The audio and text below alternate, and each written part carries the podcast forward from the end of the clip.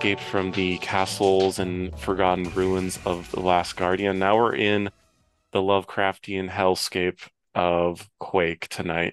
And I am overjoyed to have the guest of tonight. He is arguably one of the famous uh, posters of our of our time.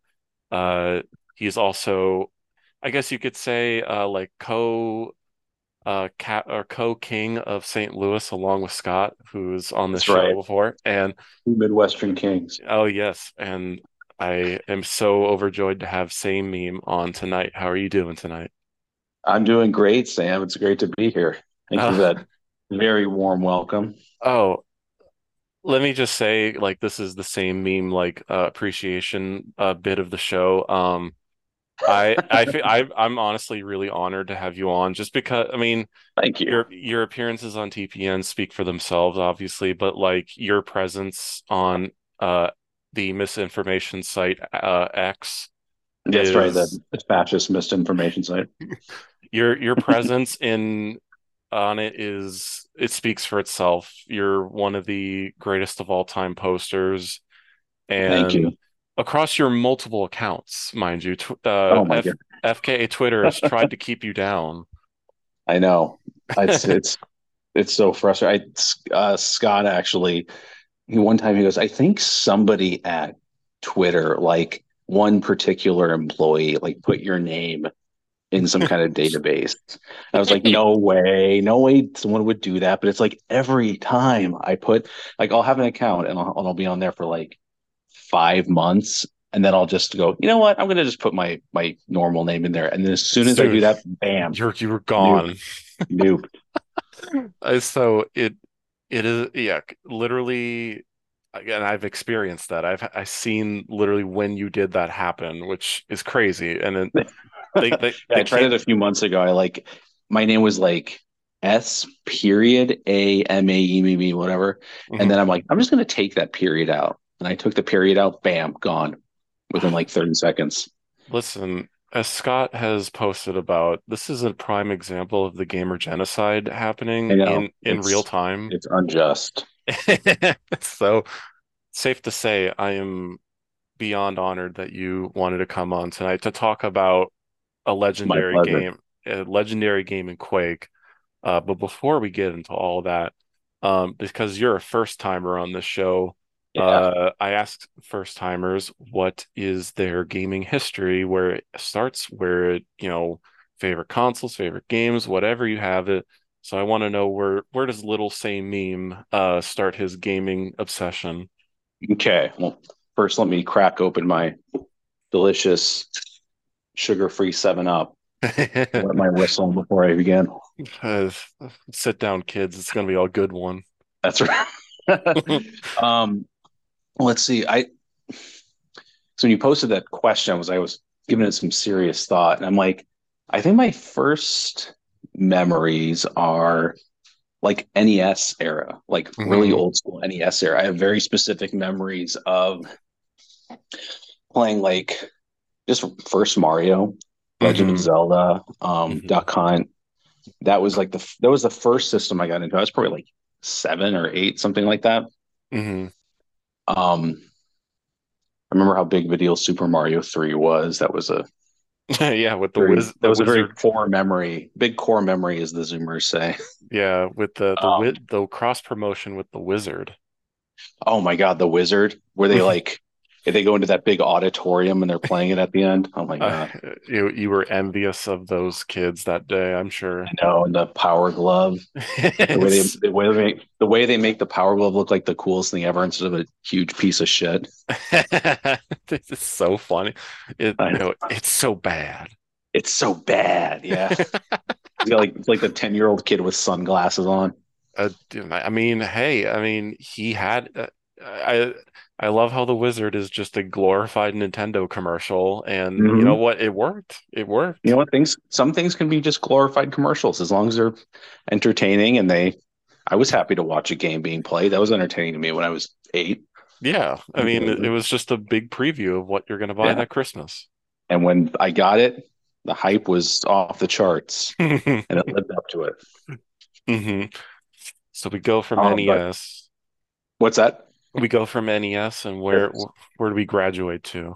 That will SNES, of course. Oh, Um, yes. of course. Well, I had I did this weird thing when I was like when I was that age where I couldn't decide between the Genesis or the SNES. I like went back and forth between like I, I got a SNES, I got that for a while, and I like took it back Mhm. and then got a Genesis and played that for a while. And then I took that back and I think I get end up just sticking with the SNES. I'm Um in all fairness, that is a that was a fair quandary to be in back in the day. Like, oh yeah. it, it really came down to what game you wanted to play. And I think it was the uh uh Final Fantasies that sold me Mhm. on Super Mhm. Nintendo. Yeah, Because those are I the games I got obsessed with when I was like 10, 11. hmm Yeah, and I I don't blame you in that sense. I mean, that was the Super Nintendo. It was just like it was the if you wanted like this long epic type game, you went to the Super Nintendo, Yeah. you know, for the visuals and the music. I mean, not to downplay the Genesis, but like the Genesis was clearly arcade centric Yeah, it was like type short games, like arcade games. Yeah, and it had the the early, you know, 90s Sega edge to it all, which always, which I think was another factor of why people wanted a Genesis was like they wanted Yeah. the the cool, the cool peep kids on the block. Yeah, and Nintendo like Nintendo still has that rep that they had back then, like the the fun, wholesome family system.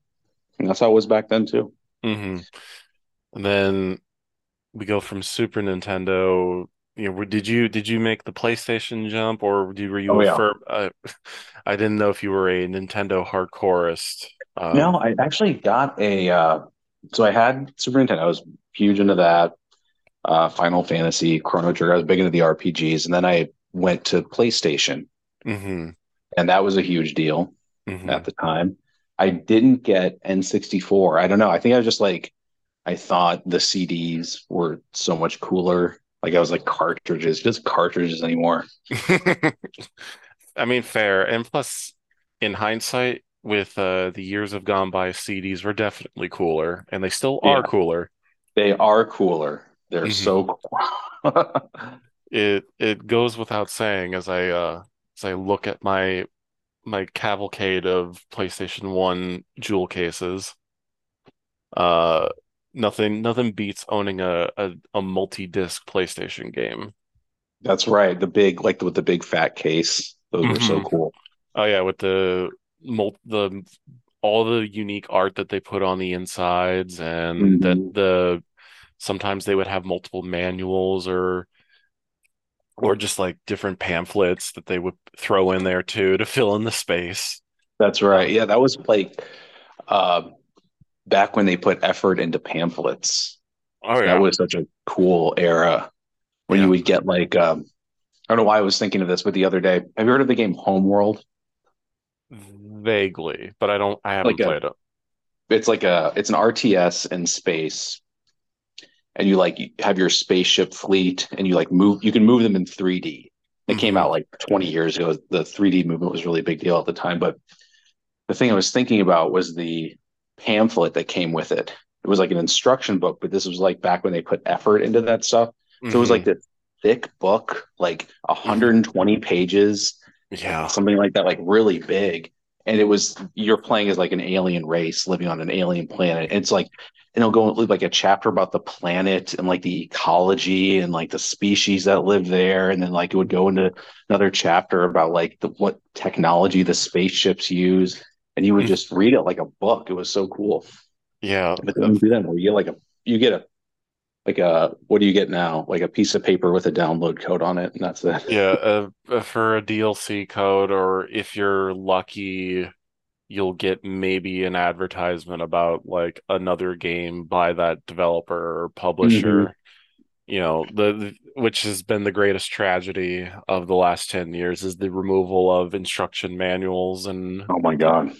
I mean, I knew even when I was younger, I knew the instruction manual was on the way out. Like I noticed how like during the PS3 generation, oh, the manuals are getting shorter and shorter and shorter, where they're Mhm. just at that point they're just explaining controls and like enemies and maps, and that was it. Like That was it. Yeah. it, The, the uh, uh, what game? Oh, StarCraft. So you, I'm sure you played StarCraft. That was this. That was the same way where they had like this big thick book about like the Terrans and the history from the Terrans and the Zerg and the history behind the Zergs and all those like cool sketches, Mhm. like the concept art stuff.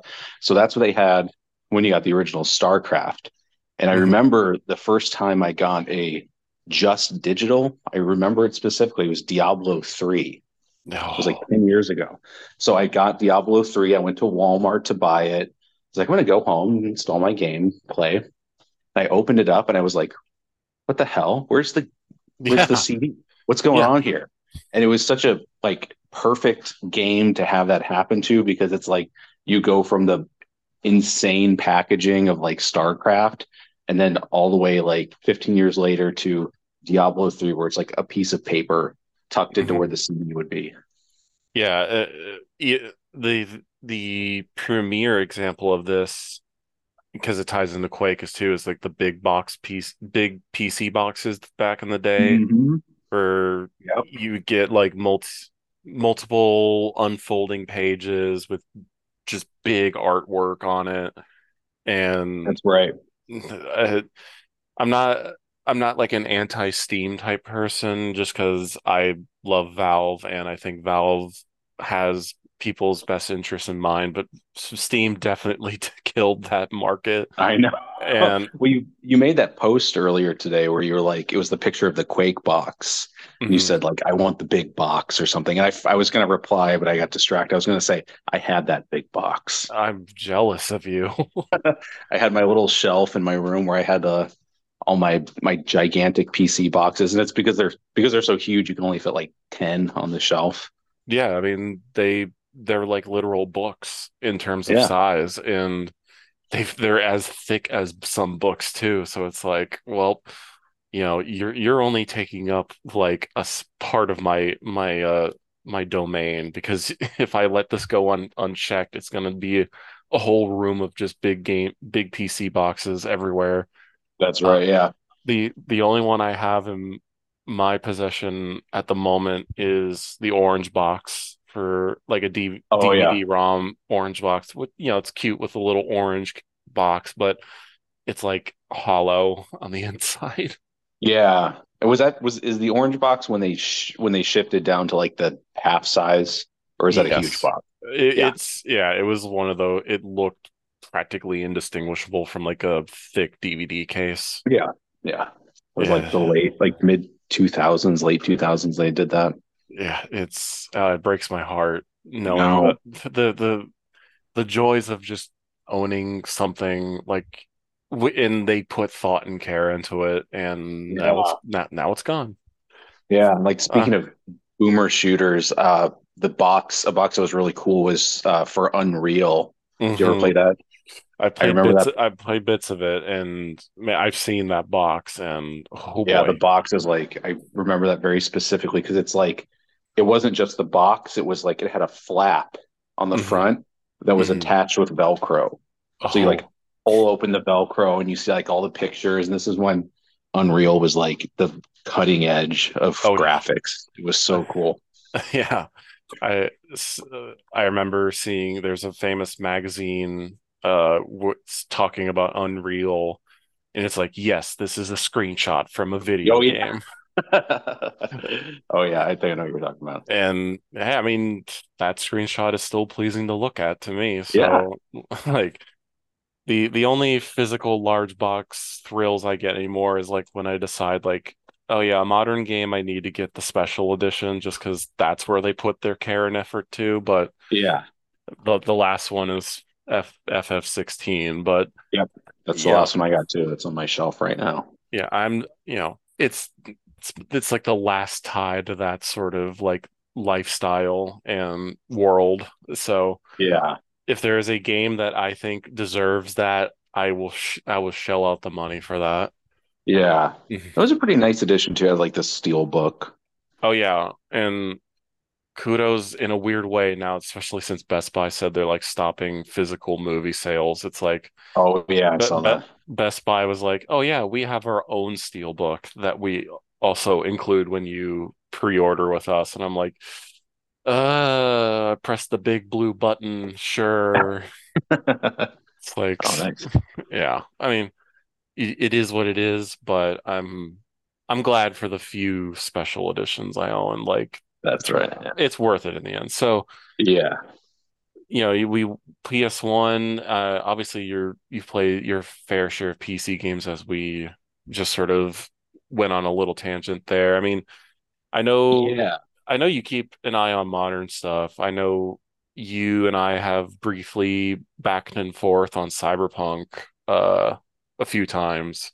Yeah. Uh which I will say uh the the new Cyberpunk update finally makes the game as it was intention intended to be, so thank God.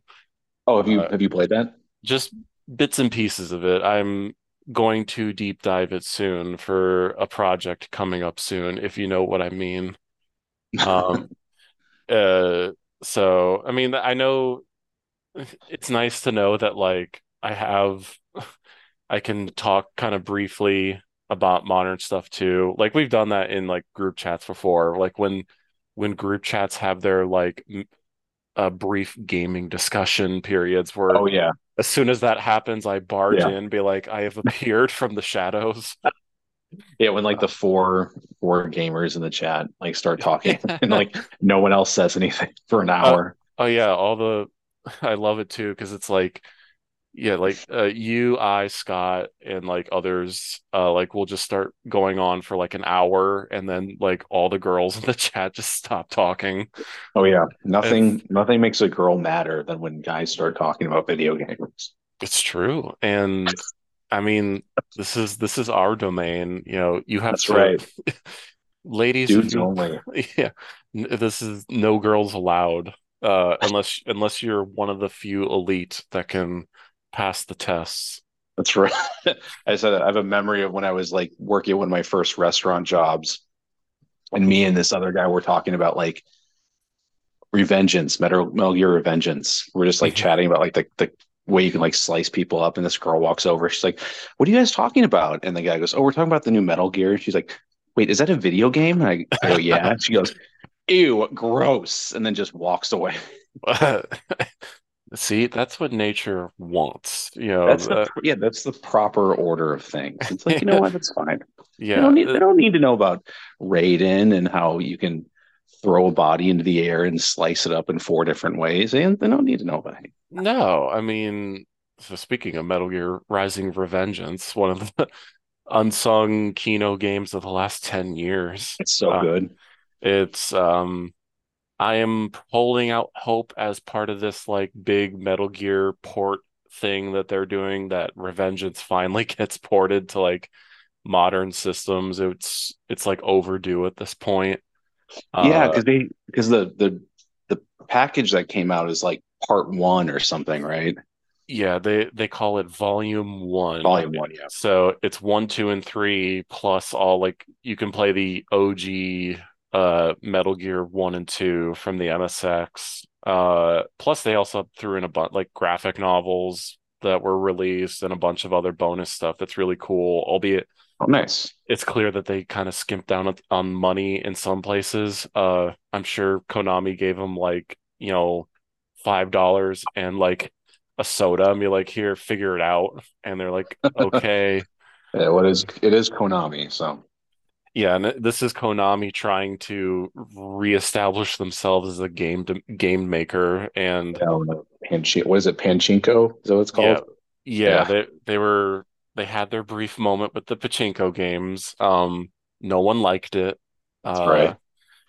uh, the Silent Hill and the Metal Gear ones. It's like seeing both of them. I remember when they those videos were showing footage of those. I like literally felt a part of myself die that day.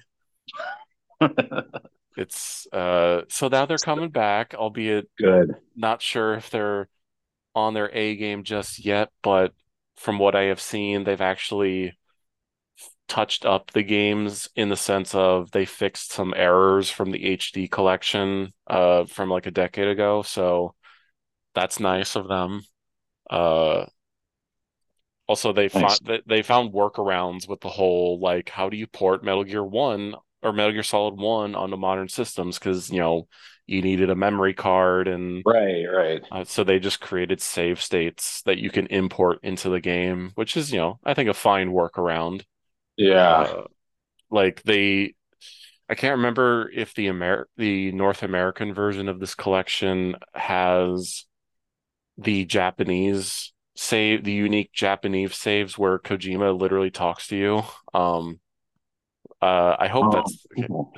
yeah. In, in the Japanese version of MGS1 in the Psycho Mantis scene, if you have a save file of Policenauts in your memory card, Kojima will literally just say, "Thank you for playing my games." That's so cool. It, Like it, speaking of speaking of gamer nostalgia, like that Metal Gear Solid, oh my God. When that when I played that for the first time and I was fighting Psycho Mantis and he goes, You you like Castlevania, don't you? I was like, what the fuck? Like I couldn't believe what I was hearing because I was playing like Symphony of the Night or something like that. Oh my, yeah. Symphony of the Night. Yeah, Symphony of the Night was one of the save files. Uh, I mean, that's the that's the main one. I forget. There's like two others that.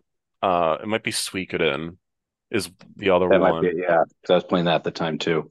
Yeah, and I think if you had save files for both games, Psycho Mantis would say, "So you like playing Konami games, don't you?" So Yeah. the first time a game like talked to you. Or the um another thing that was really cool when I played Metal Gear for the first time is where you have to find Meryl's uh codec number.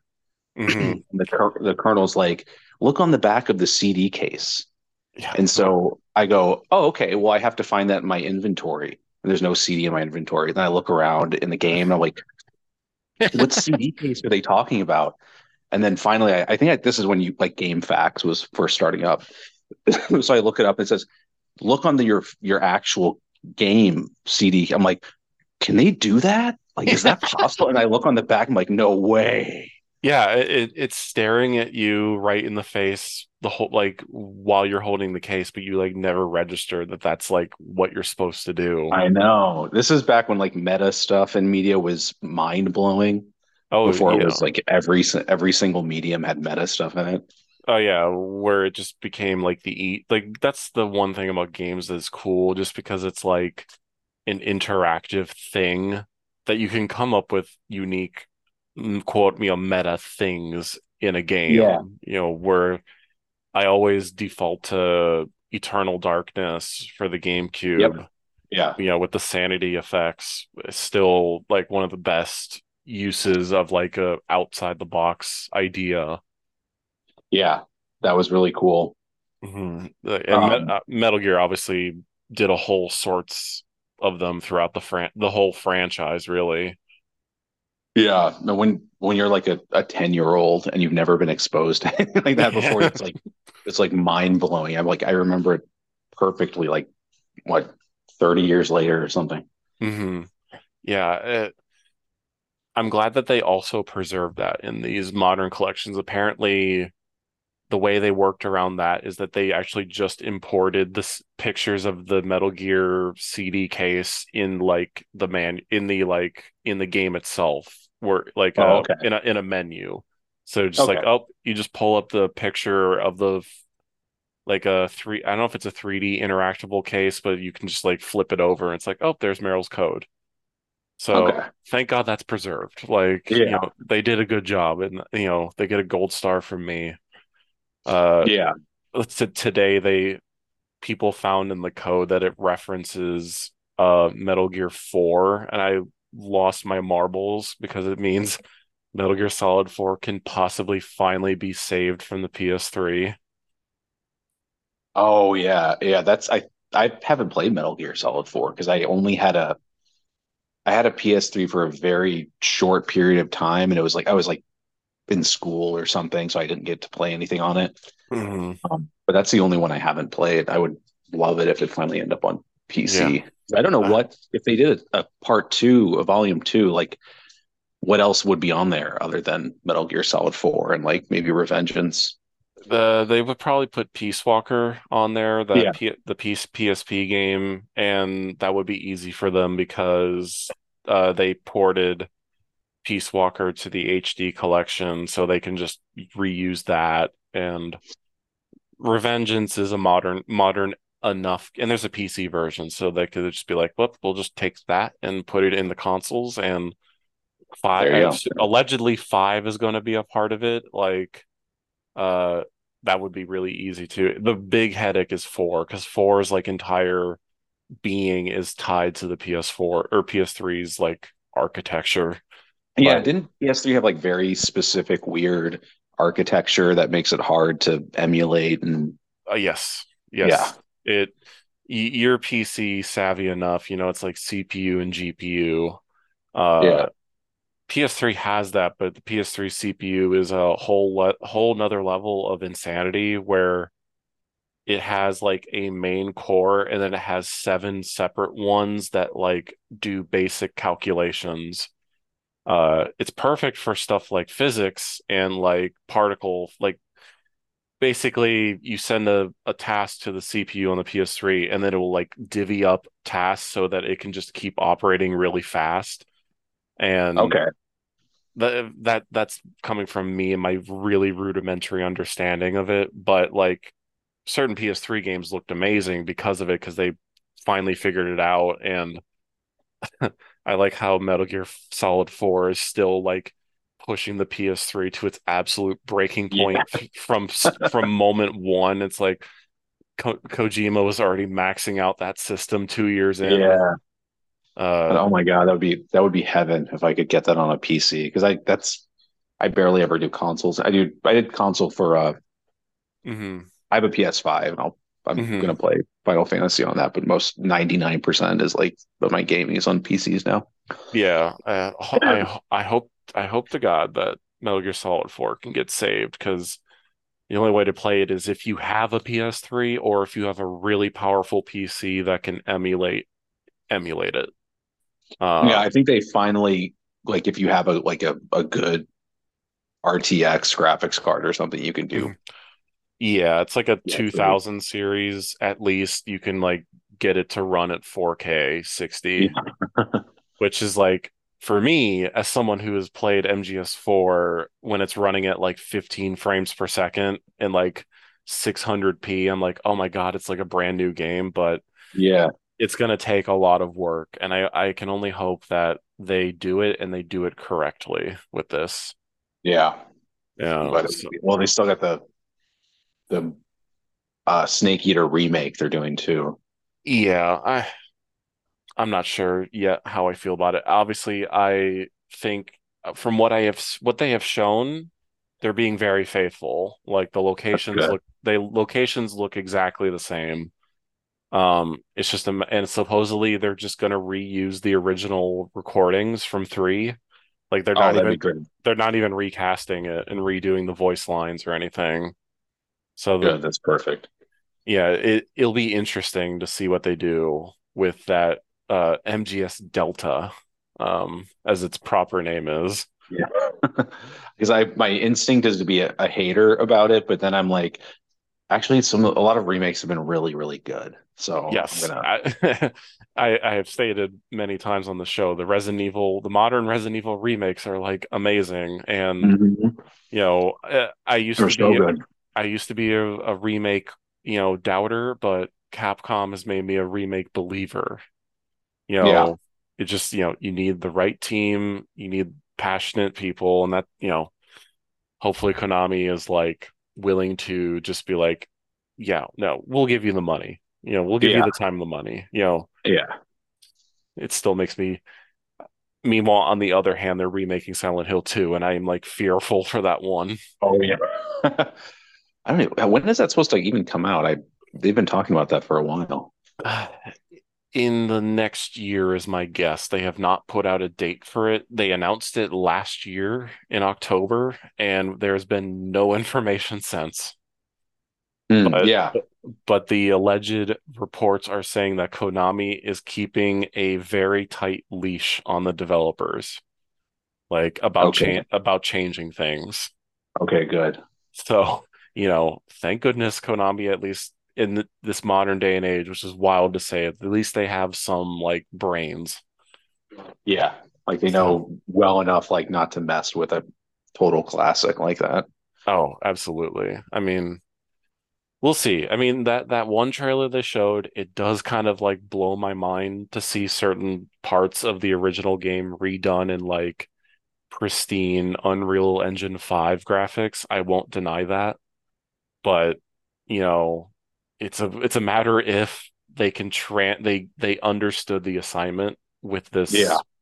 you know, if they change James's story at all, or if they make if they mess with the tone or whatever, you know, if Yeah. if people have played Silent Hill 2, I think they get what we're getting at. It's, you know, you just have to again, they they have to show the game again, like to Yeah. put people's fears in, down.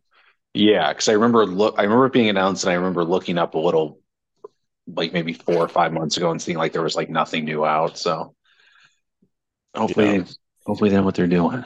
Yeah, I here's hoping. But uh so to I wanted to transition, you know, we've we we did a good gamer talk right there, just two gamers. So to con to con to con continue gamers this, rising up. yeah, this is we're rising up from the genocide. Uh reclaiming our time as That's one right.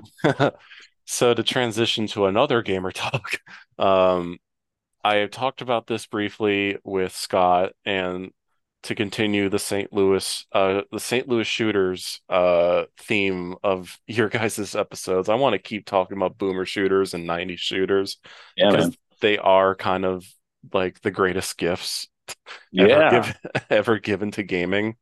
Um, and I and it's kind of cool to see that like in the modern day that like both people are still showing their love and appreciation and some cases these games are getting ported to modern systems and playing exactly how you remember them.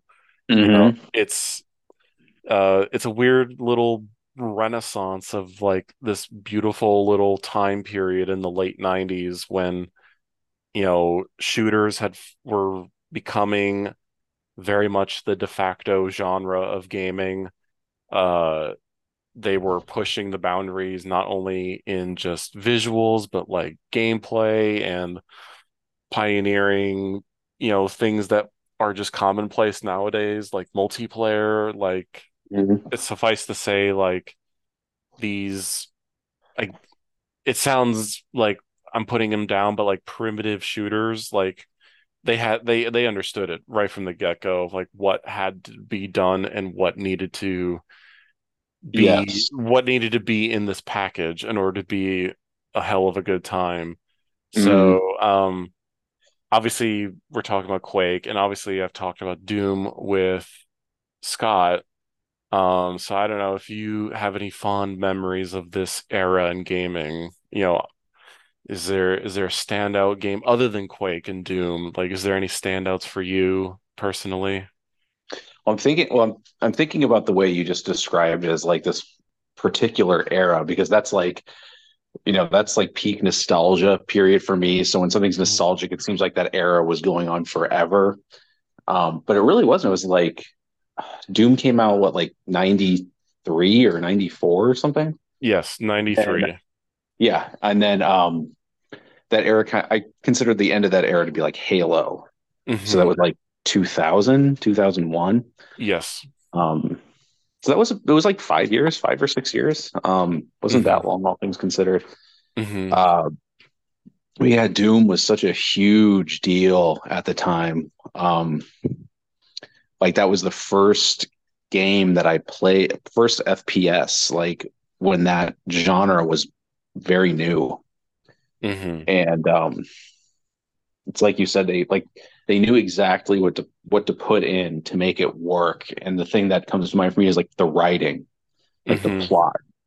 Mhm. Um, because you load up one of those games like Doom, it just gives you like two paragraphs or something like that. So like you're a Marine, you're on Mars, you like punched a sergeant for insubordinate, or you got insubordination for punching a sergeant or something, and then it just throws you right into the game.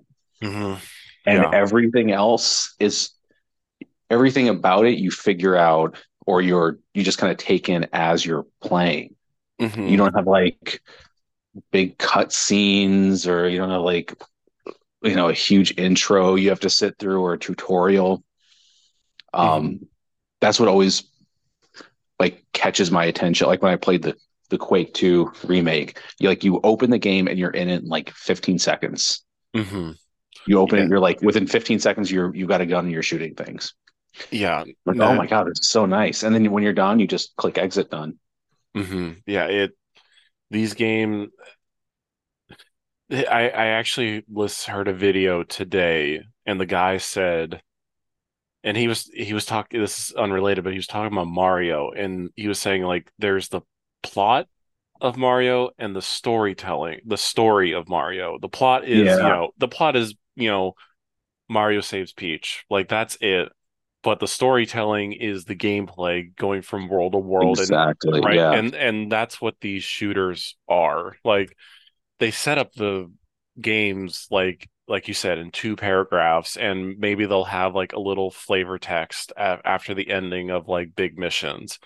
But there's no Yeah. like dr- dramatics involved. It's purely your moment to moment engagement with the game is driving the ge- you know the experience. Like not not to jump the gun uh too early but like Quake just has like four little paragraphs saying like you're you know you're uh, the Quake guy and Yeah.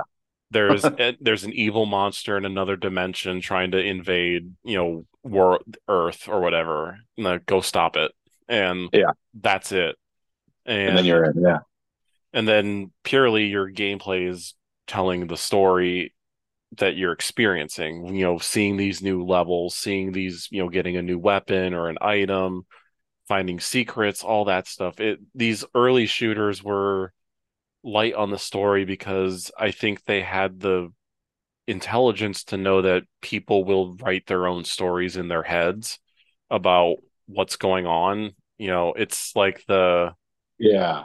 games as a medium are kind of I think unique where they don't need obviously like a grand story. It's like the in, the interactive nature of the medium allows for like you know a create your own adventure type experience.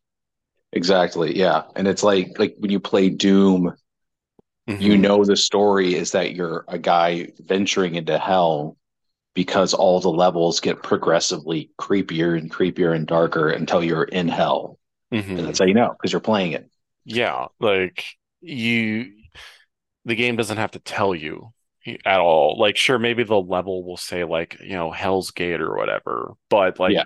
that's the only thing that's telling you that. And what's interesting is that obviously we're talking about like PC FPSs, but like even shooters on consoles, I think we're still in that mindset too. Like you could look at something like GoldenEye where oh yeah yeah yeah like its only introduction is like here's the mission briefing go figure it out. Yeah. And in fact they encourage you to like kind of think outside the box when it came to like your quote unquote missions for the level. Uh which you see in like Quake 2 and Doom. It's like oh yeah like if you stray off the beaten path you find secrets yeah. all that stuff. It these early FPSs really do feel like uh playgrounds in the purest sense. exactly yeah And you see that with like the fact that multiplayer was starting to become a huge thing. Like they realized these these uh, arenas in and of themselves, you know, what if we put one player and we put them against another player? Like that is in of itself, they're writing their own story about facing off against another, you know, opponent in these hellscapes. Like yeah maybe it wasn't a direct thing that they were aiming for, but like incidentally, that is what has happened when it comes to like these early games. Like when I pick up that nail gun, you know, I can feel like, oh yeah, like now the action's building up and all that sort of stuff. Yeah, and that's uh Quake 3 had that um because it hmm was just a purely multiplayer game. hmm And um the like looking back, the the story was kind of built into the maps. Like the hmm maps took place on different in different far out areas, like the one where you're like somewhere in space, somewhere in like weird industrial areas. You do kind of feel like the story unfolds as the multiplayer match goes on and you get like the different weapons and all that. Mm-hmm. Yeah. It's it, I, I I wish like my show had at least a little bit of clout so I could be like, "Hey, John Carmack, is this what you intended?" Well, Yeah. may, may, maybe not Carmack because he was, you know, the engine guy, but maybe Romero or Romero or Air, American McGee like had better insight into like what they were getting at when they were designing these games. So I I'm willing to believe in these early baby steps to defining whole genres that they were like at least considering this idea that, you know, multiplayer became is a vehicle to tell another story, and that story is different every single match. Yeah, exactly. And it's like all like any storytelling capability they had was limited by the hardware. Um, mhm.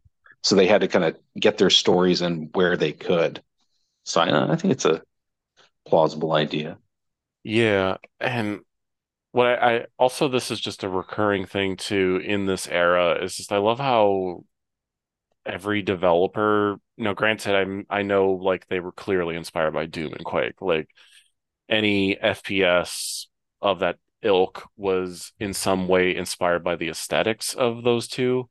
But like I love how FPSs were made for adults. Therefore, like the subject matter or the visuals or the settings were clearly oh, like Oh some some like demonic or you know hellscape or just pure bloodbaths or exactly. Yeah. it I like how FPSs were pretty much from the get-go designed for like just older guys. Yeah, because like when you played them, they were like this isn't they weren't uh like PC games now where you just click install on Steam. You had to have a little PC savvy to figure out how to get them up and running. Like uh a lot of them were shareware, so they were on discs. So you had Yes, to like put in different discs. Like I remember specifically Doom, I got into because my friend's dad like showed us it. Like he had to like be the one to he was like a you know 45 year old tech guy. He had to like sit us down, like putting all the discs back. Look at this game, isn't this cool? But we've hmm never figured out how to get into it without him. Yeah, and even with attempts like as mentioned before, GoldenEye, like it still felt like these games were meant for like I think Scott and I mentioned this, like these were meant for the cool or older brothers or like Oh yeah. Or your dad w could be into them.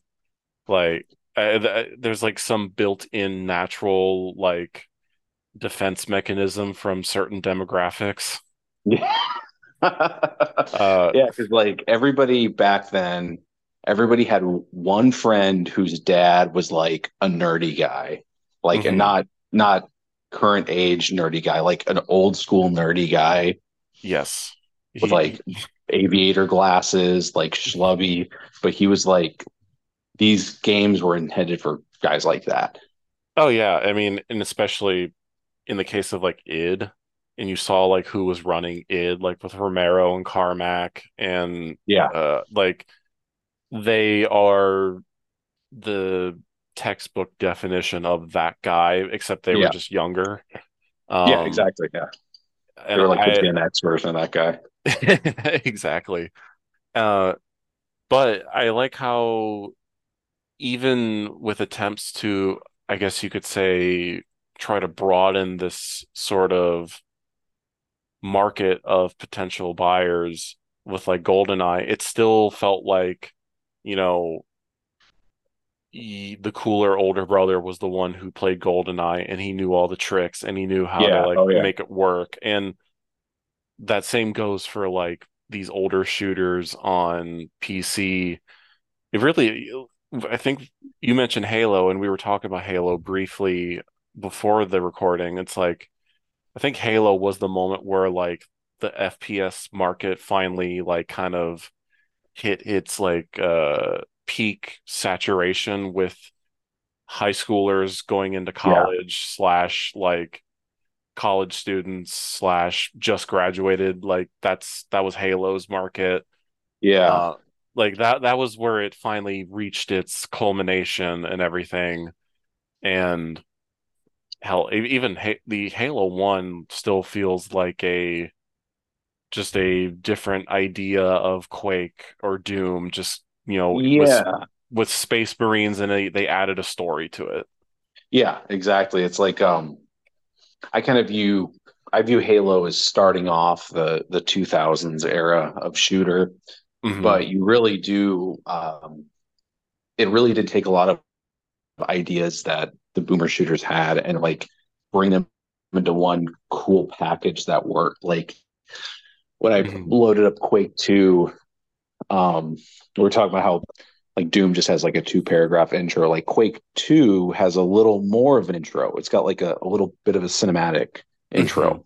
yes where you're like the guy in the escape pod and like all the all your marine buddies are getting shot down in their their escape pods and yours like malfunctions in a weird way that mm-hmm. prevent like allows you to survive. yes yes Um but it's like it's very quick. It's like maybe two minutes. yeah Um, but you can see like the trend is going to these like big cinematic stories with intros and like movie style storytelling. And like Yes. Halo was the first one to really nail that.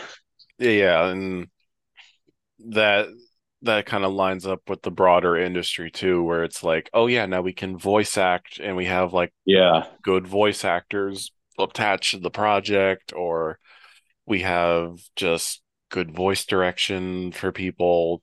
Like the there's a clear timeline for the FPS and for the whole industry at large, but I would even argue Halo 1 still feels very, very brisk and very fast paced because they know like Yeah. that that gameplay hook is what is going to get you involved. And once you're hooked with the gameplay, you're going to care about Master Chief and Cortana. Yeah. Like, And Master Chief is just like a slightly more fleshed out Doom guy. literally, Yeah, they look exactly the same. they they I will say like even though I got to Halo and Doom later on, I I the hearing the voice of Master Chief like that feels what like Doom guy sounded like. Oh yeah, just like like really uh, kind of talking. Yeah. Yeah, just like kind of a smart ass at times, Yeah. but like he's he means all he means well in the process because he's here to kill Covenant. Good guy. He's gruff. He's like uh do whatever it takes Yeah. to get to get things done. And that also is an interesting connection just because Bungie was also like a premier boomer shooter 90s company back in the day with like Marathon. Marathon, So- yeah. So there's a clear connection, like, and obviously, like, they knew where the DNA came from. And it's just like, Yeah. how how do we just elevate this as we march towards our, you know, our peak power? It's Exactly. Yeah. I man, not to get too distracted by Halo, but it is kind of wild how like Halo dominated the the world for like six six-ish years. In a Yeah, it was like two Halo was like 2000 and then Halo 3 was like was was that 2009? it was it was 07. Oh, seven. Okay, so yeah, for about almost a decade, it was all about Halo. Yeah, and I, I I have boomer parents, and they they even they understood kind of what Halo was, which is Yeah. cra crazy to think about now. Uh, they they understood they understand games as like Mario and Halo, or Yeah. Call it. I guess nowadays Call of Duty is like the replacement for Halo. So yeah. Oh, yeah, yeah. Then it like switched over to Call of Duty, and it's it's funny how Master Chief is such an iconic figure now because like he is just like generic space marine guy. mhm, yeah, he's just he's gruff military man, and then all your uh, the fact that like Halo people came like these college bros were coming back for the story of, like of this shooter game too is like in hindsight, I'm just like they got these guys invested in this like space opera, which is Yeah, yeah. which It's like a very classic space opera, which is like which is something that uh I think people younger than millennials might not really get because nerd culture is so prevalent now. Yeah, It's like so mainstream. Like in the 90s, nerds were nerds. They were yes. like nerd stuff was like toxic. When I was hmm in elementary school, like if you played video games, you like kept it to yourself. like it was like something you were kind of like you were kind of embarrassed about, like people finding out. So like stuff like Halo, that's that's nerd stuff. That's like pure sci-fi nerd stuff. So yeah, it's like it's very interesting that they managed to make something like that really mainstream. So like frat bros are into like like you said, space opera.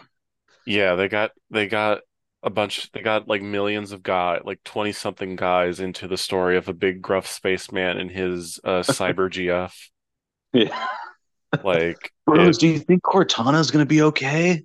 It's it's, they're just some frat party discussing the the the bigger the bigger themes of Halo. I'm just. I can just imagine it now. It's like, is Guilty Spark coming back? I like the Arbiter. He's cool. Yeah. It's like, But yeah, that was like that's that's nerd stuff. That's like Isaac Asimov, like like classic nerd space. Well, Isaac Asimov wasn't really space opera, but like that it, it all came from like the 50s and 60s sci-fi. yeah. And I get that that was the power, I guess, of the Xbox back in the day when Xbox still meant like, you know, sweaty like frat bros console, like Yeah. or you know, the the more like normie guy console. Uh, because like Yeah. the Xbox had Halo and it had Gears of War and like that that anybody who remembers those games, even for me, like you know the type of person who played that and loved those Yeah. games, and Yeah. that was the power of the Xbox. And Yeah. It's like it, it was the shift from boomer shooter to bro shooter.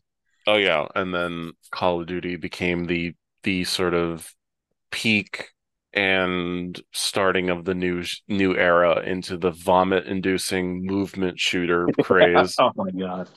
It's like, you know, my big thinking when I see these like Zoomers like spazzing out on their keyboards and their controllers, it's like the kids yearned for bunny hopping and strafe jumping and Quake. You know, Yeah. if they had played this, they probably might have not been obnoxious losers. Yeah. Because I remember the first time I played um I forget what it was. Maybe it was Brutal Doom or something where they like they went back and they gave the first Doom uh mouse look and all those like current quality of life things. And I, I was going into it being like, oh, this will make the experience a lot better. But as soon as I was like in Doom and I was like mouse looking with the pistol, I'm like, no, I don't I don't need any of this stuff. This is like complicating things. Yeah, it's uh I guess that's where the term boomer shooter comes. Like I ain't changing the way I play these games. That's right. I play them the same way since 93. I ain't changing. Yeah.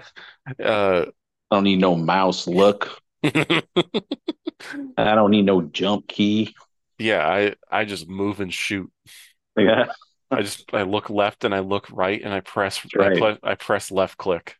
That's right. And if you want to shoot a guy who's above you, you just put the cursor in the same vertical line and it'll shoot him.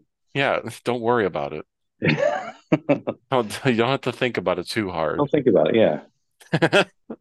I I like how thinking about the nerdy guy of the 90s being like into this stuff. It's I'm imagining a scenario where like one like kid was saying like, who was lucky enough to have a 3D accelerator graphics card back in the day and Oh my God. and it slipped out that like oh that that that they had that and be like oh my God you're you're really i'm sure people back in the day were just like oh my God you're really succumbed to this disease aren't you Exactly. That's that's actually the first game that I played with a 3D accelerator was Quake 2.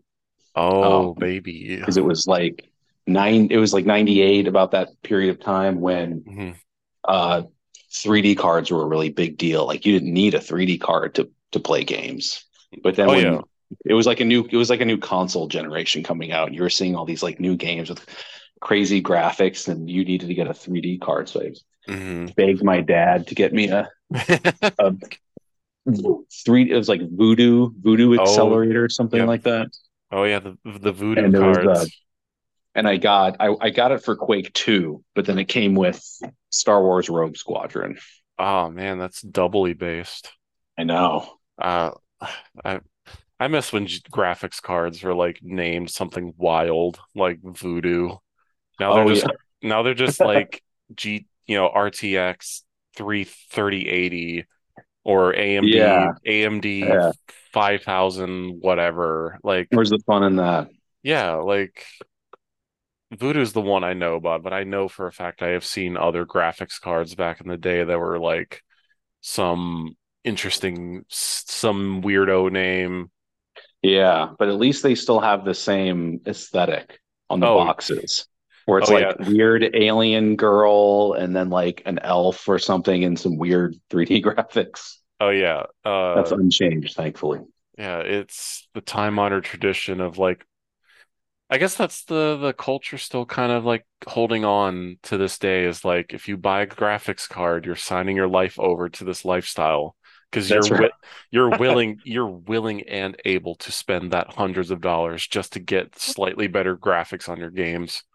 Yeah, it's like if you if you can go into Best Buy or Micro Center or whatever and pick up the video card and look at the like 3D modeled elf girl standing next to a dragon and you're like, I'm fine with this. I'm okay with it. Then you're just you're off. You're off in your own world.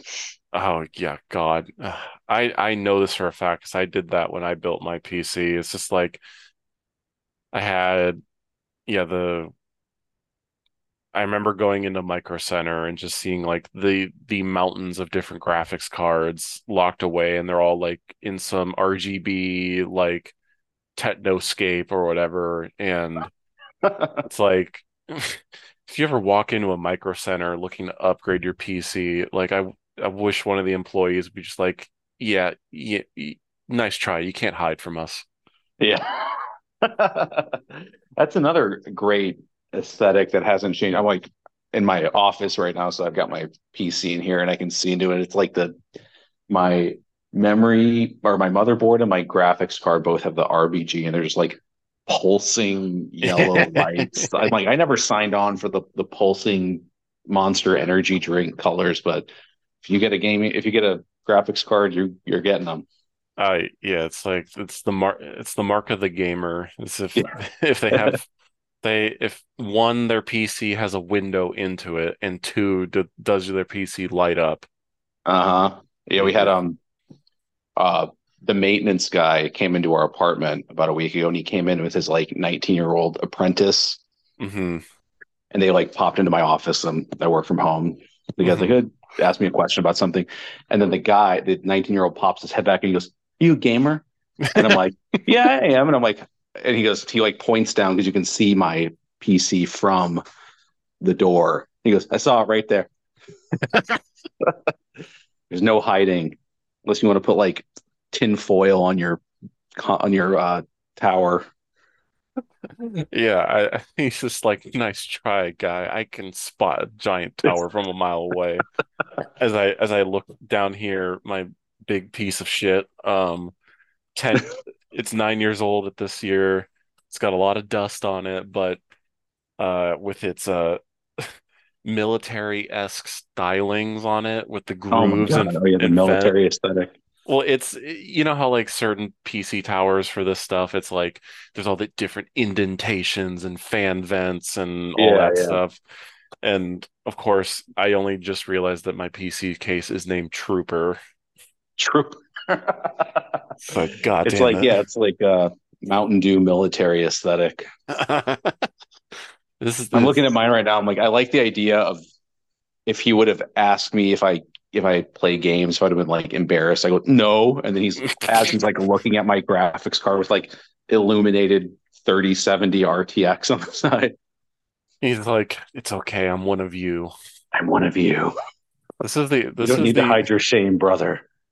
this is the underground railroad of gamers. You know, you gotta we have to hide our shame uh, with our That's giant our giant PC towers and I guess in Samememe and I's case, our giant ugly ass PS5s just jutting out like a sore thumb. I know. Which I know. There's no like there's, There's no there's no hiding it. It's there. It's this giant, like I'm looking at it right now. It's this giant, like quasi futuristic thing that doesn't blend in with anything else in my office. you know what? I kind of like that it's an ugly piece of shit. It's it's better than the PS4, which was just a rectangle in italics. yeah, I liked the uh, PS3 design a lot. Uh, uh, the, the sleek George Foreman grill. That's right. It felt like a big fancy VCR. I like that. It was like big and bulky. Yeah, it's uh it's a uh, console designs are a bygone era as well uh, as this is just like rem the, the reminiscing episode. Yeah. Um, but I think to put a, a bow on our conversation is, I mean, really all I can suggest is you have to give these games a shot. Like I, we can do all this talking for you, the listener, about these old games, but you have to just be willing to be like, all right, I just got to play it to experience, and that's really all I can say for like all these amazing games like Shadow Warrior, Hexen, Mhm. Doom, Quake, uh, Blood.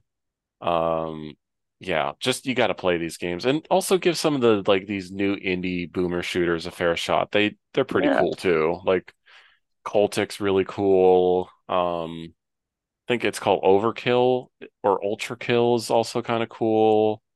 Um, there's this like one cool one, I think it's called uh Hoft or something. It's like H F O T or something. Yeah, there's like a whole I have one on my Steam wish list. I wish I could find it easily, but it's like there's this like crop of of modern boomer shooters coming out, and a lot of them look really cool.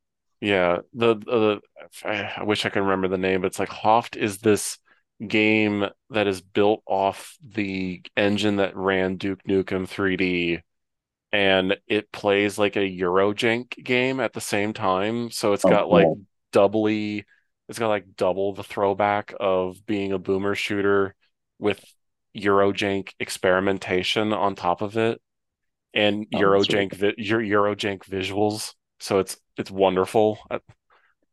Uh, but yeah, give these like give obviously give the old, you know, the classics their fair shot, but also give these newer ones a shot. We got to keep this genre alive. That's right. Oh, I was just I was just scrolling through my wish list to see if I could find that one I just mentioned, and I scrolled past Daikatana on my wish list, Uh, which I may which may be the game that killed the boomer shooter genre. yeah, for a time period, I Scott and I have hypothesized this theory that it's not as bad as people say it is. I bet it, that's why it's on my wish list. I was like, I bet it. That was my exact thing. I'm like, I bet it's not as bad as people think. It's fun. Yeah, I mean, John Romero said he had more fun making it than Quake, so Interesting. You never know until you play it. That's right. Um, but yeah, I I don't know about you, but I want to talk about some Quake. How, Let's do it. all right, so let's get into the game of tonight, which is Quake.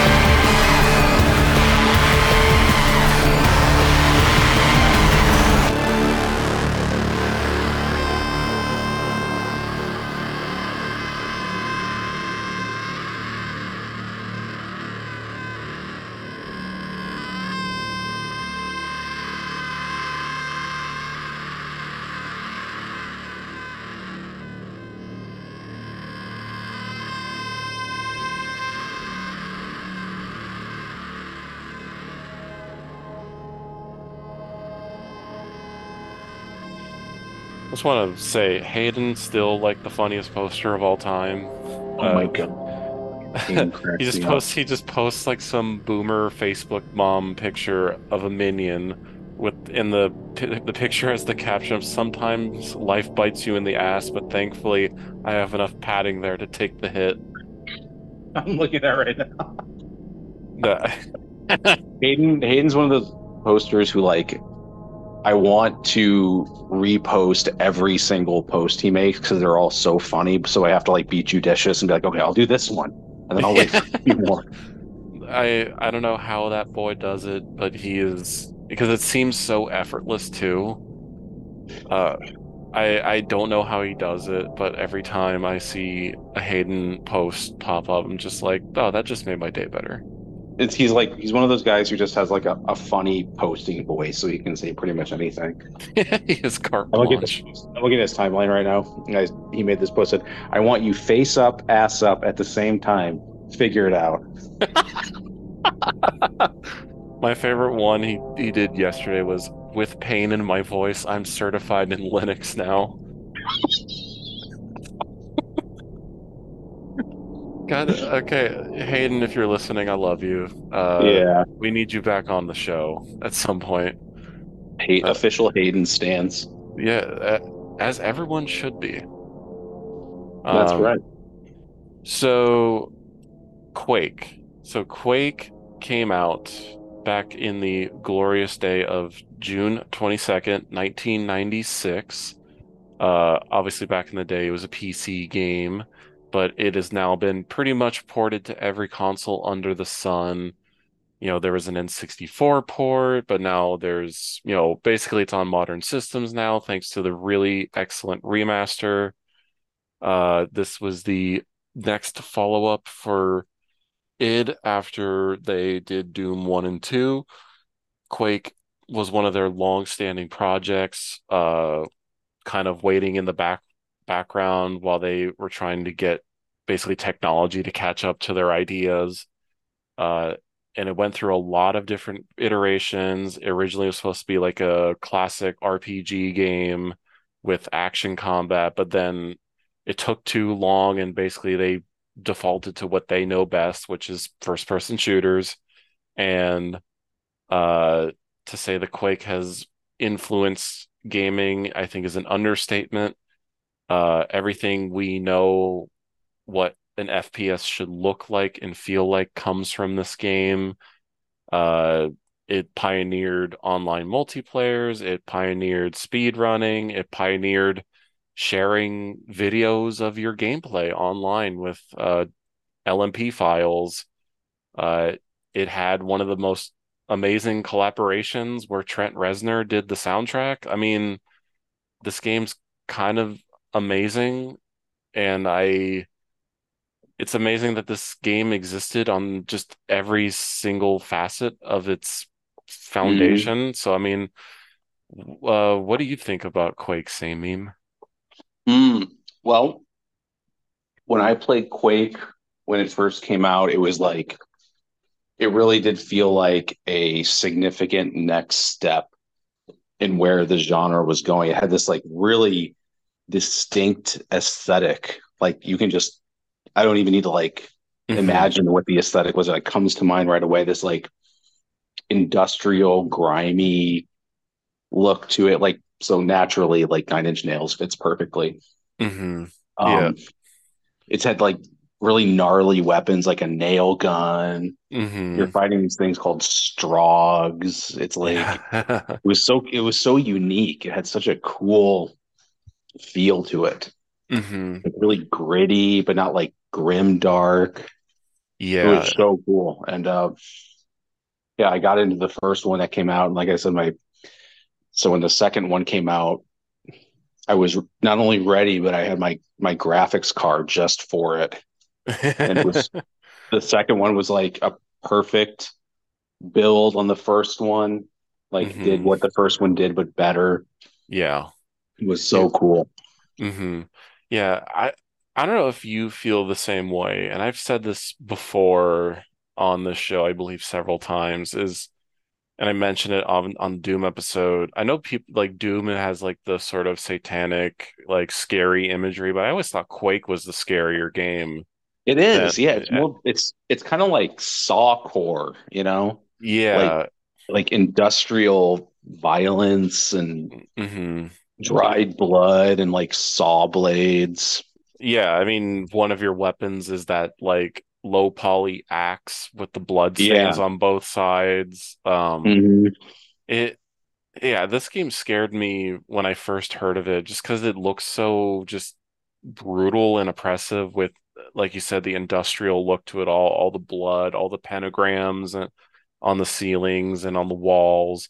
And then also just throwing in that like at times the medieval look to the game with the Yeah, castles medieval and dimension. yeah, and just also the monsters too just look way more gnarly than like the Doom cast of characters. Like Mhm.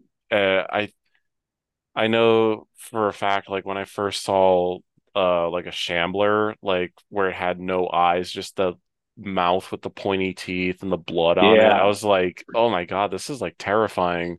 Yeah, Like I and then once you play it too, when you get to see it, hear that like very just almost just it, it doesn't even come off as a soundtrack. It comes off just pure noise, like ambient yeah, yeah. noise. The It's the ambient. the Trent Reznor soundtrack just it puts it over the top for me where he just inner he puts in like chanting across songs. He has like screaming in certain songs and you really don't feel it until you have play the game with headphones. Like uh you there's like one song on the soundtrack where it feels like some voices are like in your throat. It's like really just Mhm. it's really off-putting. Like Yeah, because I'm I'm thinking about it now, like how I felt about the aesthetic when I was younger. It is like the the same as what you said. It was scary. Like Doom was Doom was kind of scary because it's like hell and demons, but it's also like cool. Like you're cutting up demons with a chainsaw. It's like Frank uh, Frazetta kind of like over the top stuff. mhm.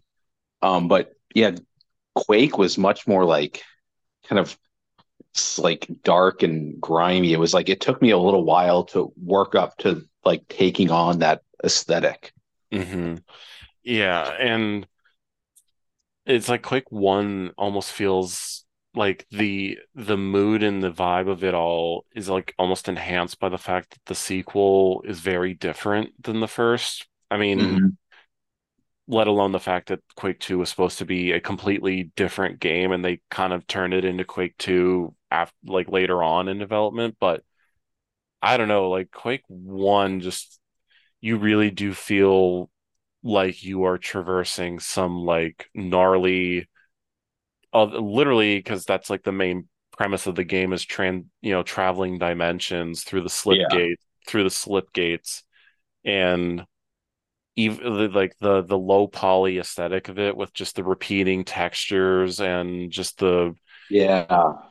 it, it really just feels unlike anything and then that's that era too like that early 3D era of gaming you really do a lot, a lot of stuff just hits a lot harder. You know I what I mean? Uh, I always pull this quote from J. David Osborne's book where he mentions about the like the I forget what the quote is from, but it's about the whole premise of the the artifice and once you start adding more things to uh, like an artifice, the sort of impact gets removed in the process. Yeah. And I agree. which on a on a little side note, it it really emphasizes why that remaster from a few years ago was perfect because they didn't touch anything. They're just like, Yeah. here, it's the same thing, but in like 4K. Yeah. It just plays better. Yeah. Yeah, it's that's all you need. Like, because Quake at its fundamental core is perfect. Like they they expanded upon, you know, the perfect gameplay loop that was Doom, and they're just like, okay, well, now you can look in all directions this time. Mhm. Not just Yeah. left and right, baby. We're we're graduating to up, down, left, and right, which which for 1996 was a huge deal. Yeah. But Zoomers don't understand that, you know, looking up and down was Yeah. groundbreaking. That was, yeah, that was a that was very yeah, like like you said, very groundbreaking. I couldn't I couldn't wrap my 10-year-old brain being able to look up with a mouse. And and what I love too about Quake is that they totally run with that. It's such a novel concept, like looking up and down, but they took such a fun mechanic of Doom, which was the secret levels and the secret areas, and they're just like, oh yeah, since now you can look everywhere, they're harder to find now. Uh, Yeah. which just add it reinforces that loop of how just like exploring this world feels extremely dangerous and Yeah. there's some level of death waiting for you. Yes. And I I'm am I'm amazed that like id back in the day literally just had the collective of geniuses on every level just making things and it looks like effortless. hmm Like Yeah, it's because not only were they creating this really cool aesthetic that they came up with in that part of the, the project, like all these gameplay mechanics, those were brand new. And if you're, you know, 20 years old right now, like you kind of take them for granted that oh there's yeah. PS games, but somebody had to come up with those just out of whole cloth. And like a very small amount of guys did that. Yes, and they had no template for it either. They didn't, you know, there wasn't like a predecessor. Really, the predecessor was themselves and how how every person involved with Quake's development, like they matter so much. I mean, we touched about Carmack. You know, Carmack was the genius of making the engine to run these games. Mhm. But then you had like Romero, who was, you know, a level designer. You had American McGee. You had Tim uh, Willits. You had um, Sandy Petersen, who I still think is like one of the coolest guys to make games. You know, this guy who's a Mormon, and he's like, yeah, I don't care Oh that yeah, I, yeah, yeah. I know I what you're don't care that my my coworkers want to make these like satanic games. It's like, uh, hey, you're shooting these demons. That's all I care Yeah, about. exactly. It's like Sandy Petersen is like one of the coolest guys to ever grace gaming, I think. Little, I mean, granted, all the id guys are cool on some level. Mhm. Like, you know, Carmack recently attending some like uh bread right wing like convention, uh Oh allegedly, I think. And it was like, yeah, I mean, that totally lines up with him at Carmack as an individual. Like That's just right. Like, he's like, uh, we were talking about how nerds are were different back then. Like the way nerds were were like very independent minded. So like they would be libertarian types. Like I'm not Mhm. part of this party. I'm not part of that party. I do my own thing. They were like radical free thinkers. Oh yeah. So And and you would need that type of personality to to like make inroads into this genre that didn't exist back then. uh, this this genre that didn't exist, but also just like this, I I guess, uh, like shift in dominant consumer, eh, like because to go back to when you said like you got in when the NES and the NES was predominantly like a kids thing. Yeah. SNES, that's like for older kids. Genesis, oh now the teenagers are getting involved. hmm Now by now by the time Quake comes around and the PS1's already out, like this is now for like older teens, young adults now, where Yeah. Even even back then that was a new concept too. Like what is allowed for a game that its intended market is probably at the youngest, maybe like 14, 15, 16, and we Right. have we have these like tech dads who are like you know sitting down at the day a long day waging and they're just like I just want to boot up Quake Deathmatch Yeah. which is another thing this game pioneered basically every modern lexicon and like word that is associated with shooters like bunny hopping strafing strafe Rocket jump jump. yeah rocket jumping um grenade jumping uh gibbing. Oh, uh gibbing. Yeah. yeah, circle strafing splash damage like uh, to say that the multiplayer of Quake was like uh, a phenomenon, I think is an understatement. Um, Yeah. like it was the first game where I I obviously could be wrong when I say this, but it was probably the first game where like a convention setting was created for like insane autistic tech guys about trying to be see who's the best Quake player. Yeah. Yeah, and that's why three was just a multiplayer game because the multiplayer was like a Mhm. phenomenon. It was Mhm. crazy how popular that got back then. hmm Oh yeah, uh, thinking about like the multiplayer side, I am reminded of the, I believe, uh, the the first QuakeCon winner, which was this like this like nerdy Chinese guy named Dennis Fong, otherwise known by his username Thresh. Uh, Oh yeah, yeah, yeah. I remember that. I I, I remember that from like one PC Gamer issue or another. yeah, where he won he won Quake the Quake tournament, and Carmack was like, "Here's my Ferrari." And I, one, I think that's really cool for the Thresh, but at the same time, isn't Carmack the coolest guy in the planet? He's just like, yeah, He's like the ultimate ultimate nerd of that yeah. era. I, I posted a picture, like I, Carmack did an interview with Rogan like a year, few years ago, where I love how Carmack, he looks like he hasn't changed his aesthetic style in like 20 years, where he's like, he's wearing a t-shirt that says, I don't get old, I level I up. level up. Yeah, so you posted. And he's like, he's talking about all these like big brain concepts, and he looks like he has not gone past the like year 2005 in terms of like where his mind is. And I love that to bits. But like, yeah, if you know like if you know who Carmack is as like a literal computer genius, it's like, oh yeah, the guy is like a rocket scientist and he's basically responsible for VR becoming a ma a mainstream thing. He developed every single modern engine technique that you know of, like, and you know, he, he looks like he's pulled right out of like a 90s like a TV show. Yeah. He's like the nerdy guy, nerdy friend on the on a TV show. He's like got like he's got like the perfect nerd voice. But he's really captivating to hear when he Yeah, he's a talks, cool like, because, He's brilliant.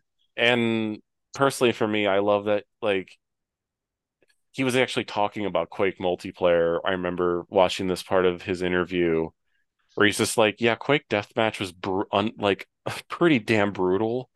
And he was just talking about multiplayer design. But like, I would listen to him talk for like a whole day. Like, because he knows not only does he know like technology, but he's clearly he's smart enough about game design and all this stuff. It's like I would sit my ass down and listen to this man That's talk right. until like the, the until the end of time. Yeah.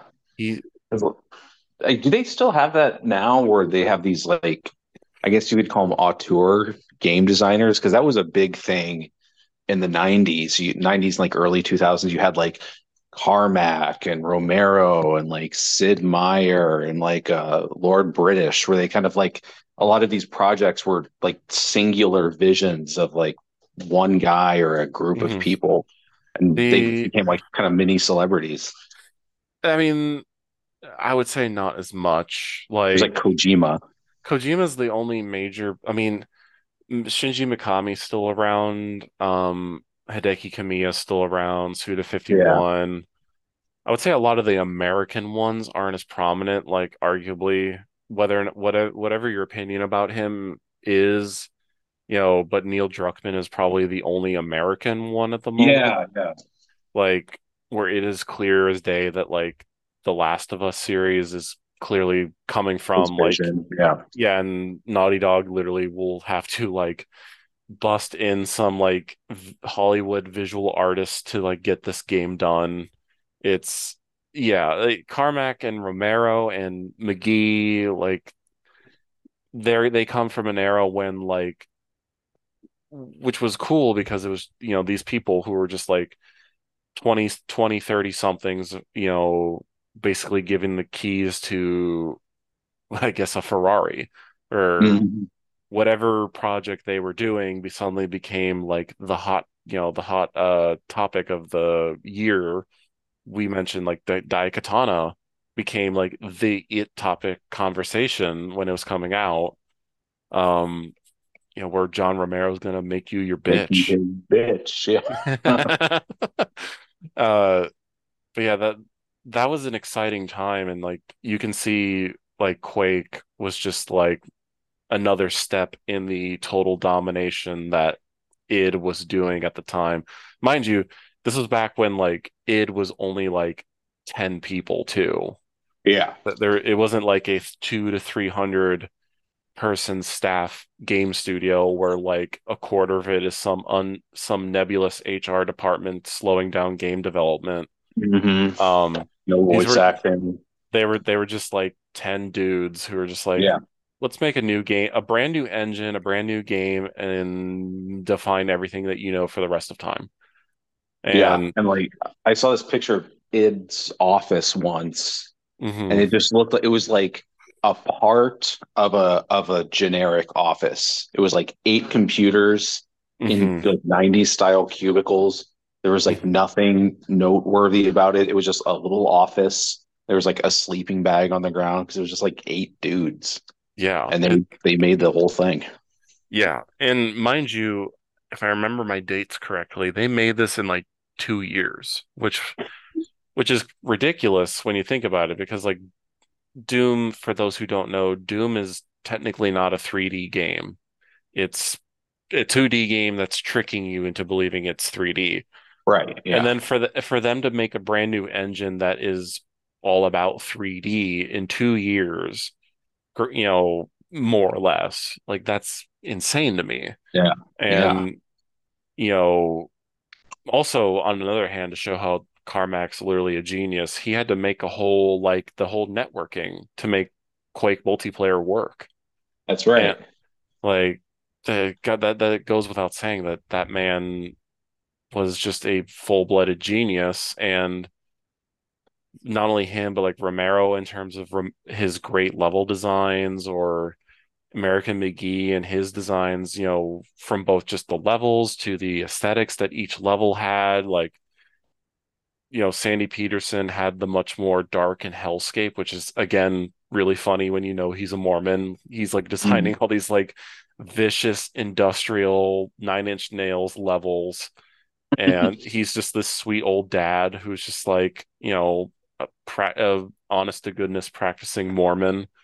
And he's creating some of the most disturbing imagery of, of 1996. Yeah. Uh, hats off again. My I give my flowers to Sandy Petersen. Um, I'm watching my Quake playthrough, and I'm, I forgot to mention the purple sky that's always moving is another just bizarro, Yeah. creepy element to this game. It just looks like it's like gel or like some goo substance just flying around on the screen. Yeah. It's like just very eerie, like unwelcoming environment. But it's so it's so unique. Like I was trying to think of things that were like like that at the time. And it really, even though it was a a PC game and PC games were hardly mainstream back then, like it was very unique what they were going for with that look. Yeah, what's I love that period where I love this period of of games, not just like FPSs, but FPSs were just like kind of the hot, you know, the hot button and uh discussion thing, just because they were so uh I guess you could say dangerous on the surface, look like dangerous to um like a mom or a dad seeing their kid playing Yeah. this. Um Oh, that's a whole other part of FPSs is they were like because the genre was so new, it got a lot of mainstream recognition. And there was a Mhm. lot of like a lot of that 90s uh uh what was the guy, Jack Thompson? yes, the, um, yes. The A the lot of that was about yeah, it was about FPSs because it's like you are you play as the person and you're imagining that you're holding the gun in front of you. Mhm. That was like there's a lot of scare about that. Yeah, and that kind of goes back to on a thing I believe Scott and I talked about this with Doom. It's like the FPS is almost the gamiest game in the tradition, like in the purest form that we know. Like obviously you and I know, like because we played games for a good chunk of our lives. Like gaming is a 98% like man, like guy thing. And Yeah, F FPSs feel like the most guy creation ever made. yeah. And like FPSs and uh, map games are like the most male-brained things in there are, right? yeah, and I don't know, maybe I'm like getting uh, too big brained when I say it's like it, the the mainstream media was getting uncomfortable with a medium that was just catered to guys and Yeah, it was they very it was very guy-centric. yeah and another it's like every time we mention something like Quake it's like oh remember this other part about Quake that just like continues to like uh, make this giant spider web of just also another thing that Quake and also Doom, but like Quake really uh took this idea off was modding was huge for Quake. Like Yeah. the the mod scene for this game was insane, and you could argue still is where people are still using like the Quake engine to like make games. Yes. Uh, most notably, you can thank basically the entire existence of Valve for the Quake engine. Right. Like Team Fortress started off as a Quake mod. Uh, Half-Life uh, was using a very modified version of the Quake engine. Uh, Quake is literally responsible for the biggest name in PC gaming right now, which is Mhm. Valve. Yeah. It's insane. Yeah, I because I we were talking about the the genres of of FPS or not genres, the uh, eras of FPSs. When we are talking about Halo, we we forgot about Half-Life, which was around that time too. That was all an extension of Quake. hmm And I I have pulled up on my screen uh the the as it's called the Quake family tree where it uh-huh. shows like Quake at the top and basically every spider web that Quake has basically been responsible or contributed to. Like, you know, you go from Quake to GL Quake to Quake World to Gold Source to Half-Life to mm-hmm. Half-Life 2 Source Engine, you know, or you you go from GL Quake, which was the the 3D the 3dfx version of Quake. It was just a version of Quake to properly utilize 3D graphics cards. Yeah. You know, you go from GL Quake, you go to Hexen. Uh, if Mhm. you if you keep going down the map to like Quake 2, you have like Soldiers of Fortune and Daikatana and Heretic. And then if you keep going to Quake 3, Quake 3 is our, you know, in that family tree of Quake, from Quake 3, we got Call of Duty, you know, Mhm. uh oh 007 Nightfire uh is part of that uh stuff. All of American McGee's Alice games are Quake engine games. Uh, uh Star Wars Jedi Knight, you know, all that stuff. Like Qu the Quake family tree is large and it has its tendrils in every part of the industry. Mhm. You don't see, you don't see that with many games where to this like literally in that family tree, the uh the engine that powered the remaster came from the original Quake engine. I was like, what the f- what the hell? Like this is this is like the I know Doom is the progenitor of what we understand as like a shooter, but like Quake is where the seed uh took shape. Yeah. That's exactly right. Because like Doom is, if you ask someone to picture a '90s shooter, it's they're going to picture Doom because it has like you know that very particular aesthetic, and it's because it was the first one. But you're right. It's like Quake was where Quake was where they actually took the idea, kind of fully formed it, and then it sprouted out from there into like everything we know about shooters. hmm Yeah, I mean, ah, man, it, you really don't understand how much this game impacted games until you like I you know both play it, but then you look into it. Um, we've touched upon a ton of different aspects of why Quake has like touched the lives of millions of people, but I don't think we've scratched the surface, honestly. There's so much that this game is responsible for that like you could literally do I could literally do like a whole like several hour multi-part Quake Yeah. thing. Maybe one in the day I'll cover the later Quake games, but I'm just I'm talking about the granddaddy right now. Um I will say, and I mentioned to this to Samememe earlier, but I played uh, like a month or so ago some rounds of Quake Deathmatch. I forgot how brutal multiplayer is for Quake. It is it kicks your ass with and it does It not does. care and it does not care. Oh my God, Quake 3 Deathmatch was I did I spent like a year on that. There was this one map. It's one of the more famous maps from Quake 3. It's like the the two towers where you're like you're on this platform in space and there's it's like a, a rectangular map and then on both sides there's a big tower that goes up. hmm And so you can just like get up there and snipe or you run down in this like completely open area. Hmm and you got like it was very dramatic. So you got like the earth in the background. And it's like Yeah. it's really cool map. God, Yeah. I played that so much. Yeah.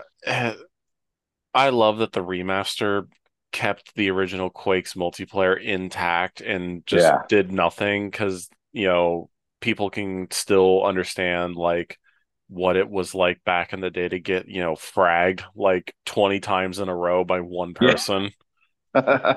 And and a thing the game the game revels in that fact too, because I, I might be wrong, but like the original Quake had like the the various like X did you know killed Y like with even more more and more ridiculous phrases. It's like yeah, Uh, yeah, yeah. they're you know you know this person gibbed that person Yeah, exactly. And Quake multiplayer just it, it encouraged people to just go hog wild, you know, with the item pickups and once you learn like all the bunny hopping and rocket jumping, it's like the this is pure un unfiltered male autism like at its at its finest. yeah, like like the um, my favorite was the grenade launcher where it Mhm. just like it was like this totally impractical grenade launcher where you could shoot and if you it would do like a cool a nice even arc but you could just bounce it and it would fly around and you just like kill yourself kill other people like totally just- total chaos Yeah, and that, and that was the fun too. It was just unfiltered chaos and you know, because granted, this like we were saying earlier, the rules hadn't been written for multiplayer. They really hadn't been established at all. And you know, it was just like uh we're gonna put you in a lobby with seven seven other people. Have fun. Like and they just unleash the Quake weapon inventory yeah with these brutal ass weapons, you know, shotguns, super shotguns, the super nail gun, grenade, you know, rocket, the thunderbolt, whatever, you know, throwing in then the pentagram of protect protection, and just like, well, yeah I'm, well, I'm fucked.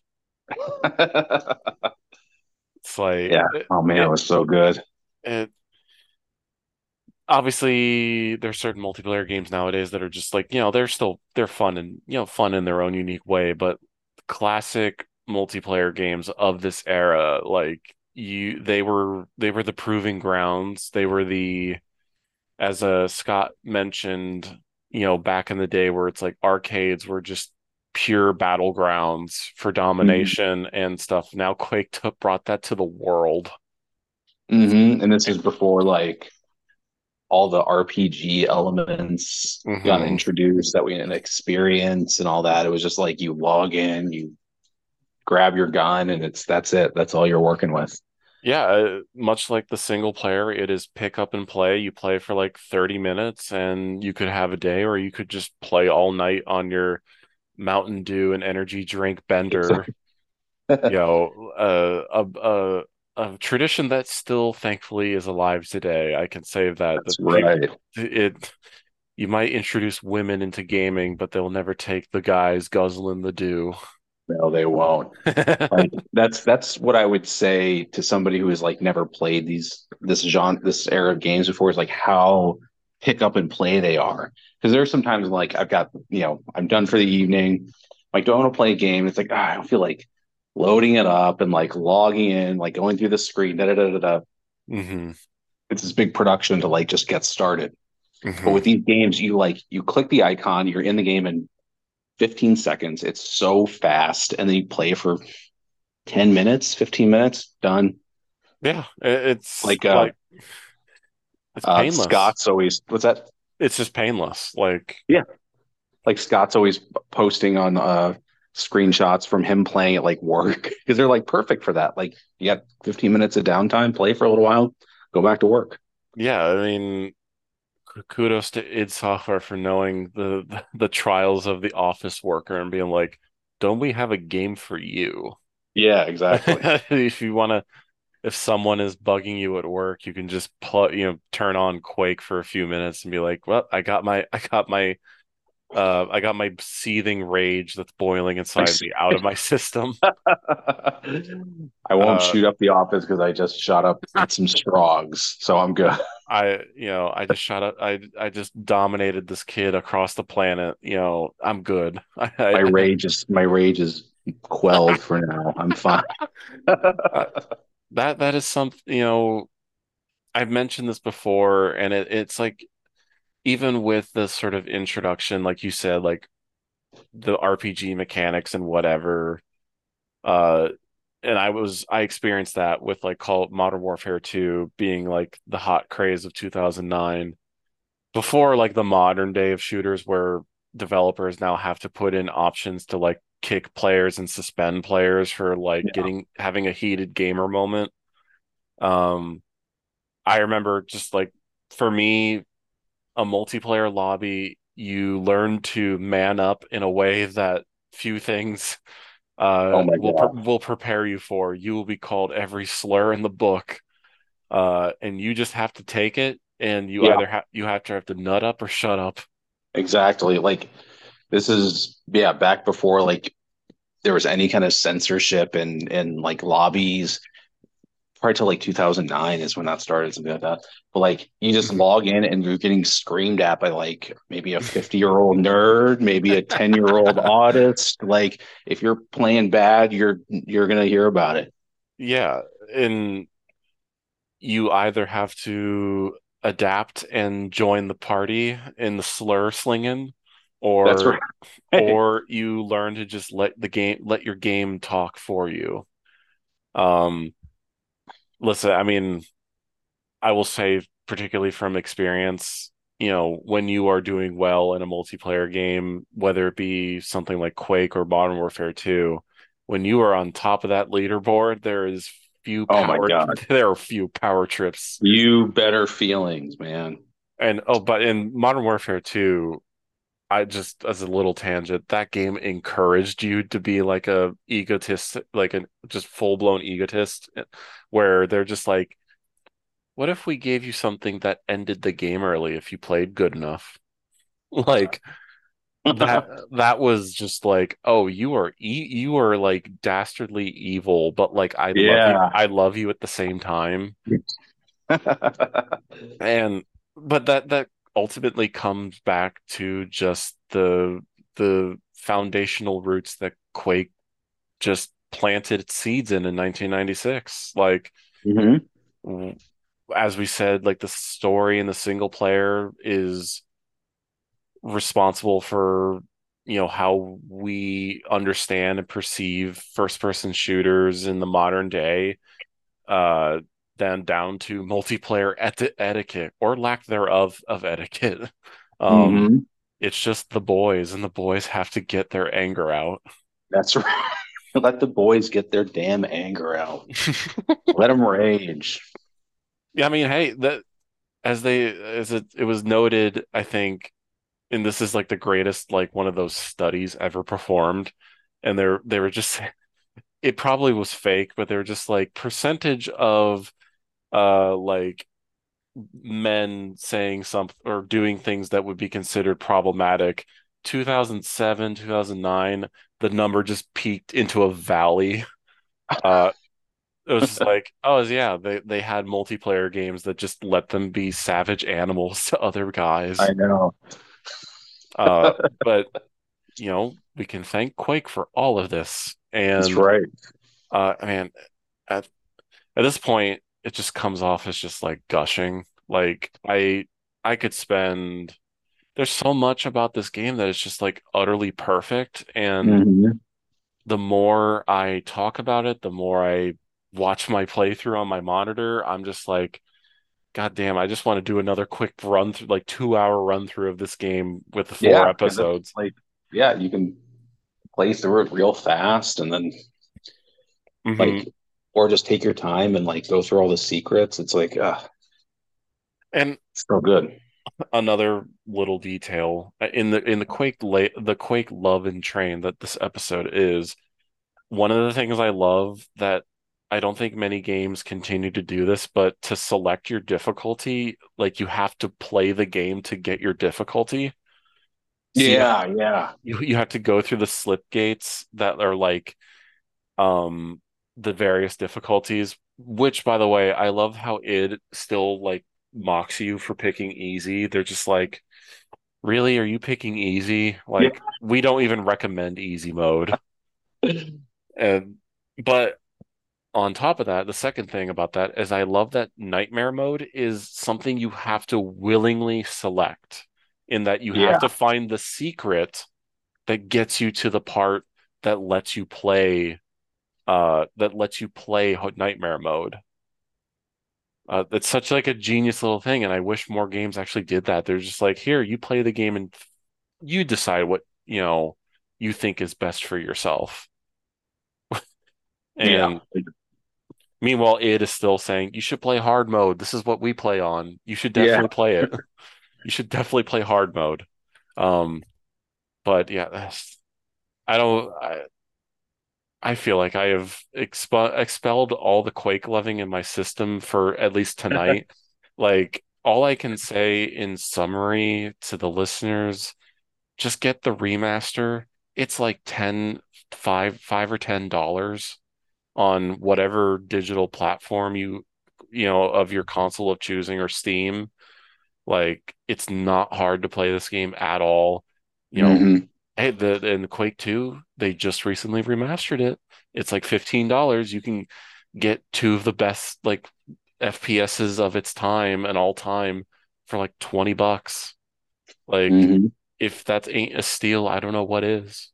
Yeah, and you get to like it's it's a fun game to play for one. You're experiencing like some major gaming history, and it's the thing I keep coming back to is just that that cool look and the aesthetic. Like it's so unique. You're really you're really experiencing something one of a kind when you play it. hmm Yeah, I mean, it's like one of these games that you have to play before you die. Literally, Yeah, it's for sure. this this is like a uh, bucket list game, uh, Definitely. much like Doom, the Doom games are that uh, Scott and I did. Like Quake is another bucket list. You know, I don't know. There's, I love Quake. What what else can be said?